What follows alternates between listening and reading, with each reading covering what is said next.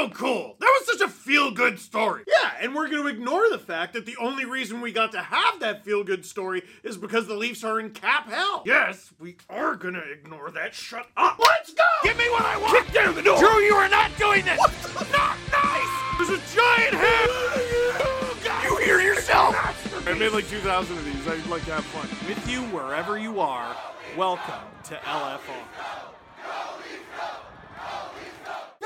Puppies! Oh, it's. I'll throw it better next time. Hey, are you gonna cry and poop yourself because of a heartwarming moment at the end of a blowout game?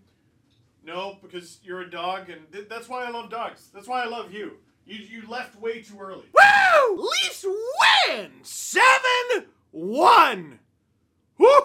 Over the Montreal Canadiens. And hey, if you think you know which way it's gonna go, then head on over to Sports Interaction. When the puck drops, when the ball throws. Is that how it goes? Sports Interaction has you covered. Pre-game, live betting on all major sports and prop bets. Want to bet? Head to sportsinteraction.com slash SDPN and download the Sports Interaction app using the QR code that you see on the screen, but only if you're 19 plus. Please play responsibly. For example, $2 Steve here put $2 on Sidney Crosby getting 1,500 points this season, and look, he did it. On my $2 bet, I won, let me check, oh, 350 let's go! Free coffee Sunday. So, Wow! Wow! Wow! Um, there's not a whole lot to to go with that game. Not a whole lot of nuance. Um, the puck dropped. The the official dropped the puck at the opening faceoff, and that was the last time the Habs were in it. Like even kind of. These are the shots by period. 18 to 1 18 to 1. I've never seen this. 18 to 1. Like, that's hilarious because Ilya Samsonov, like, obviously later in the game, like, he was laboring a little bit. But because of that first period, he really only had to play 40 minutes. Chris Wideman was all mad about Jett Alexander getting in for the final 70 seconds, and we'll get to that in a little bit. But I think he could have played from the opening faceoff, and the Leafs still would have won. The wild thing is, again, like, the Leafs have had a few games like this recently where they've squashed their opponents only looking like semi engaged. Like the Leafs, again, were just generally dialed. They weren't playing their best, I don't think. They weren't playing takeover world beater globetrotter hockey. I think it's just that the Habs were going through the motions. That and the Habs are rebuilding and everyone's injured, yada yada. But I've seen weaker teams put up stronger efforts. Because the Leafs are resting Brodie and Rielly, Gustafsson, a bit of a clunky entrance, and Matthews and Marner go back and forth. And how do you still have it? Goal! Like the Leafs were in milestone mode. The second Marner got that, he's like, yeah, I'm getting 30 tonight. And he sets up John Tavares for the second of the game, and he's like, yeah, I might get 100 points too. The beginning of the second is the first actual sign of life that the Montreal Canadiens showed in the game, and it still wasn't enough. There were eight goals in this game, seven of them counted for the Leafs, and the one against the Leafs was scored by a Leaf! Kovacevic shoots it and it goes off Marner's skate, and the Habs pulled it within one despite playing 20 minutes of garbage. But like 90 seconds later, Ryan O'Reilly's out on the ice on a line with John Tavares and William Nylander. Imagine being Sheldon Keefe and actually writing that down. Imagine being an NHL coach and that's just your life. Filling out the marker board in the morning like, I feel like a kid playing hut with a stolen credit card. Like, dude, your top six is Bunting, Matthews, Marner, Tavares, O'Reilly, Nylander, and you go, oh right, Jarnkrok's out. Then Marner scores his 30th of the season for back-to-back 30-goal seasons. Less than a minute later, the Habs, oh, they thought, they thought they weren't. It's 4 1 at the end of the second. It's not close. Power play early in the third. It's even not closer. Tavares bangs in his second of the game. It's reviewed for goaltender interference. And I throw up my hands because I have no idea. O'Reilly was standing in the crease, but then Matheson knocked him into his own goalie. Stop doing that. Stop doing that. Stop doing that. By the way, a really funny play. I, I wish I wish so bad I could show footage because O'Reilly gets knocked down and Montembeault, as he's sprawling, accidentally throws his goalie stick at O'Reilly's face. Take it from a guy whose dog broke his nose just a few months ago. There's something about getting hit in the face. You just make a silly face. There's something about getting hit in the face that makes you go, Bleh! That wasn't even the worst one. He took a puck to the face tonight. No one noticed. Goal counts, lol. Marner yeets a backhand pass up the ice in the general direction of the offensive zone. A Habs defenseman kicks it straight onto Matthews' stick. Why would you do that? He scores. And then on the power play, because mwah, poetic justice, Matthew shoots it. And I would have liked for him to get 40 there. I would have liked it. But Bunting gets the final goal.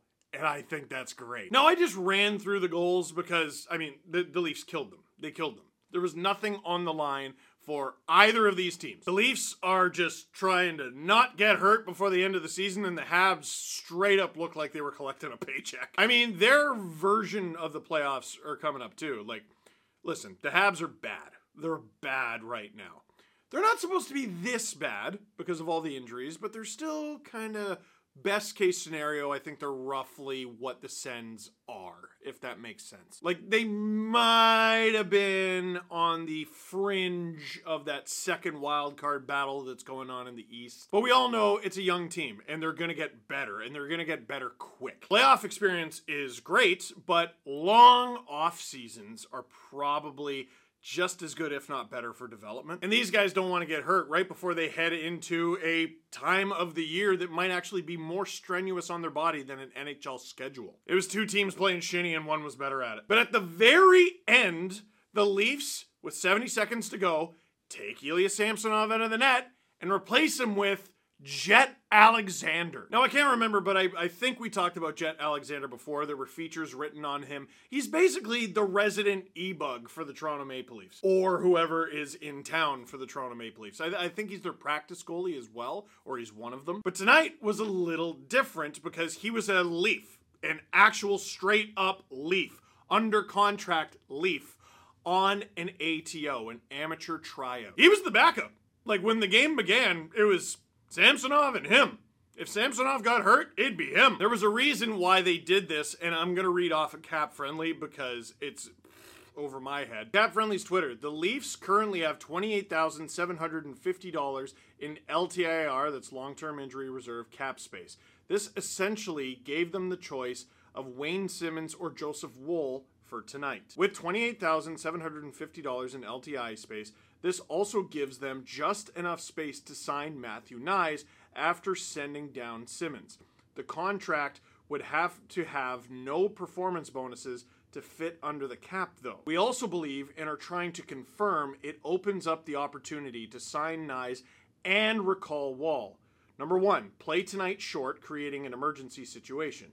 Number two, send Simmonds down. Number three, sign Knies. Number four, recall Woll with a $0 cap hit, REE. I don't know what that means. The order of operations is important here. So basically, the Leafs are like about to sign Matthew Knies. I wouldn't be surprised if it was announced like before the end of this video.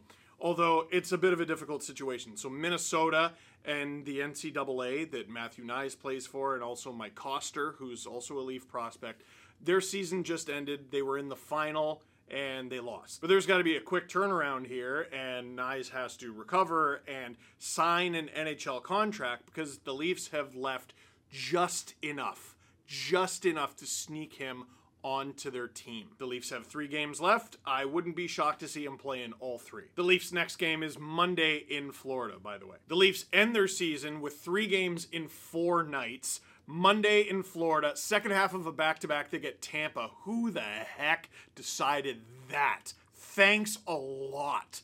And then on Thursday, it's their last game of the season against the Red Wings. So, cap friendly's pretty smart. Hopefully, that's what happens. I highly doubt the Leafs plan on going the rest of the season with Jett Alexander as the backup. Because here's the thing Ilya Samsonov went down uncomfortably and looked hurt and the camera was on him a lot. And I was terrified, dude.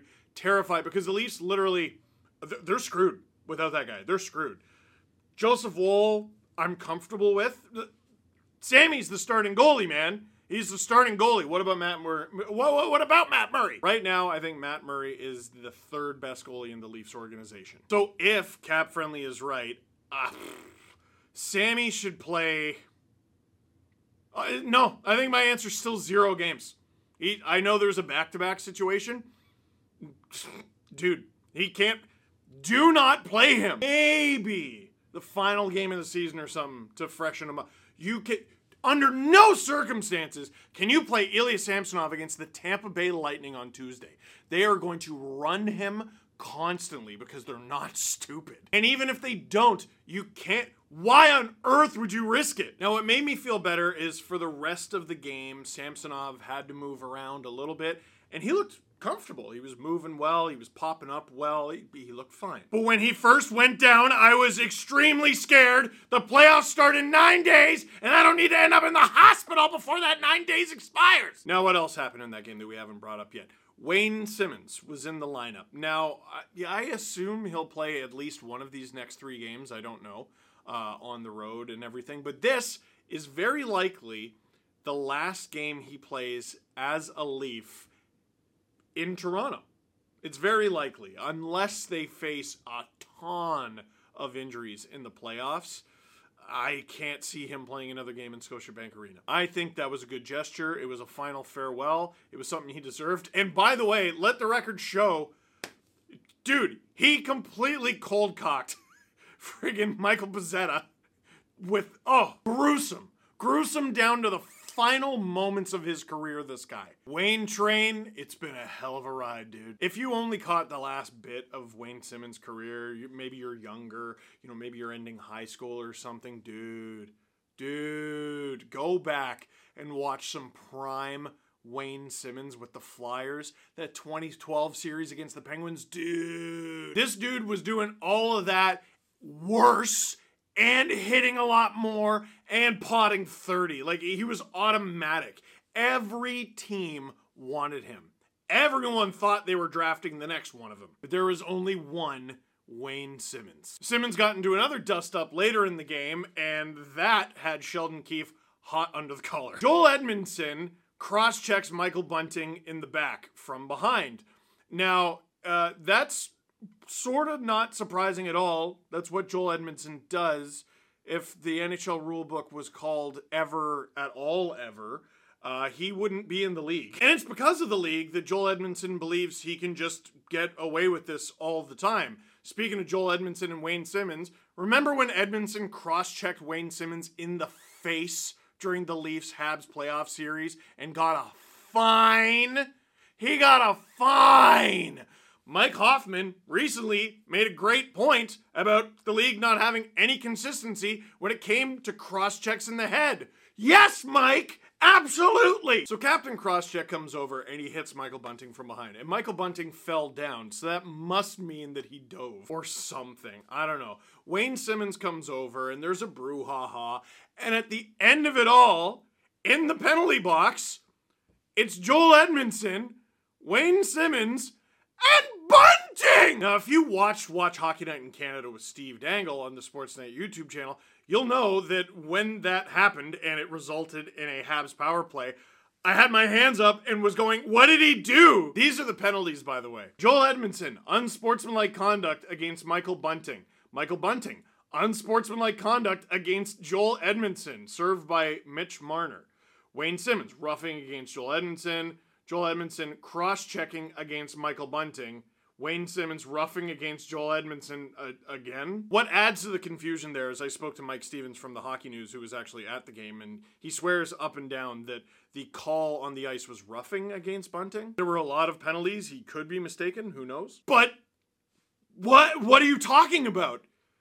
Embellishment's a penalty, right? Like if, if it's embellishing they could have just called it that. But Bunting got unsportsmanlike, just like Joel Edmundson. Like, like the, the refs just looked at those two and went, these are the same. Nothing for Armia for pulling it, Simmonds being the third man in on a fight. Like, Nothing. How do the Habs come out of that sequence with a power play? So as a result, Sheldon Keefe blows a gasket. Like like th- this this is here. Can I show you a picture? Look at that. Look at that grumpy grumpy man. He was very upset. Now there was some talk online of like this is why everyone hates the Leafs, and like you okay, you might have a point because Sheldon Keefe is completely blowing a gasket when the Leafs are up like five, six, one, something like that in a game that straight up does not matter. If it was 4 4, 3 3, if it was tied deadlocked, it would not matter. But he's completely losing his mind. And, you know, maybe you should save your bullets in that instance and try to get into the ref's good graces. For the Habs fans that said that, you're not even wrong, but I think the context with Sheldon Keefe and Michael Bunting is important. This just happened with Bunting. This just happened. And Keefe, like, straight up said to the media, like, Kyle Dubas is going to deal with it, whatever. Well, whether Dubas did or didn't deal with it, here's another game. Bunting takes a cross check to the back again, falls again, so it must be diving, I guess, again. So nothing has changed. Like, dude, Edmundson cross checking, I get. Simmonds roughing, I get.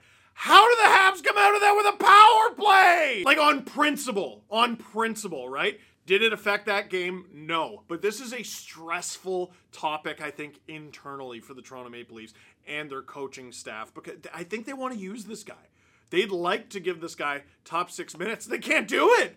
They can't do it because of the way he's called. Well, that's his fault. It's, yeah, yeah, all right, it is his fault. But the dude has been paying a debt that does not seem like it can be paid off. I don't think it had anything to do with the game. I think it had everything to do with principle. And uh, uh, this is not a problem you fix before the playoffs. I don't know how you're going to get people to call bunting properly. Uh, I don't. I don't know. And last, what I think a lot of you came for this quote after the game. Jett Alexander, he plays in the NHL. He plays 70 seconds in the NHL. That is 70 more seconds than any of us will ever play in the NHL. He's going to get to keep the jersey. He's going to get to say that I played in the NHL. That's so cool. It's a magical moment. And after the game, Chris Wideman is asked about it in the Habs locker room. And regarding the Leafs bringing in ATO Jett Alexander, Chris Wideman said they'll get what they deserve in a few weeks. Wow, that's that's a spicy quote, and it got the hockey world talking. So let me help you all with the first part. Uh, Chris Wideman plays for the Montreal Canadiens. I'm sure you didn't know that, so I thought I'd let you know. Second of all, you have the whole Habs locker room to talk to, and you talk to Chris Wideman? Did no one else want to talk? And listen, I think this is a little bit of fun from a guy trying to stir up trouble on the Leafs' most historic uh, rival. And I think Habs fans probably love Chris Wideman because of what he said. And I meant what I said earlier about the Habs are a young and up and coming rising team. They're going to be good. And when they're good, they ain't going to have Chris Wideman. He is a 33 year old right handed defenseman who has made a career off of being an alleged offensive defenseman, and he has zero goals in 44 games this year. He had a good thing going in Ottawa, and then he screwed it up by being one of the main parts of that Uber story with the Senators, where they were riding around and talking crap about all their coaches and everything. And after a few years in the AHL and the KHL, he's back with the Habs because they're like, hey, we need bodies. But when they have any aspirations of being even kind of good, he ain't gonna be a Hab. So hopefully he didn't talk crap about any of his coaches in a cab in Nizhny Novgorod. He's gonna have to go back. Because he might be back in that league. If he's back in a league. And enough talking crap about him because, like, who cares? Leaf fans, as opposed to what? He's. No one likes us, man. No one likes us. So we have to like us. Enough with the infighting. Enough with all of it. The playoffs are around the corner. And I, along with Chris Wideman, will eagerly watch from the couch. And when we watch the game from our couch, Leafs Nation needs to be a nation united. Nobody likes us, and that's the way it should be. Do I know if the Leafs are going to win their first round against the Tampa Bay Lightning? No, I do not. But if they do, just add this to the list of reasons why it'll be great questions. What kind of diapers do you think Chris Wideman uses? Correct answer is it's Chris Wideman. Who cares? Do they put Jett Alexander's name on the cup? Yeah. Should Gustafsson replace Rielly on PP1? Yeah, Erik Gustafsson had three assists tonight for the Leafs. That was great. Um, I'm, I'm going to say this as um, no, there's no good way to say it. It was the Habs. Like, it was the April 2023 Habs. That there's a lot of guys who could have put that up. Do you think Wayne Simmonds will retire after this season? Yeah, I do. Uh, unless he plays in the minors uh, with the Marlies, I which I don't think he needs to at all. Yeah, no, I, I think he's retiring. He's going to turn 35 this year, and I know that because we're the same age. Ow. And I can't imagine how much his body hurts because mine is sore because I've been on this exercise ball for too long. Oh, let's end with this. Any bets on the next Leaf to attempt a Michigan and the first Leaf to score one? I think if Matheson wasn't there, Kampf had a chance. I totally forgot about that. David Kampf tried the Michigan.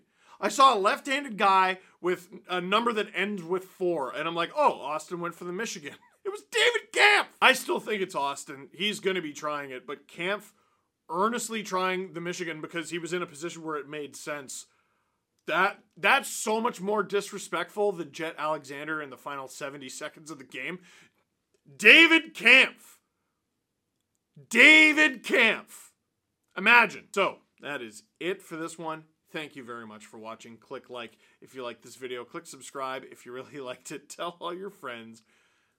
David Kampf tried the Michigan.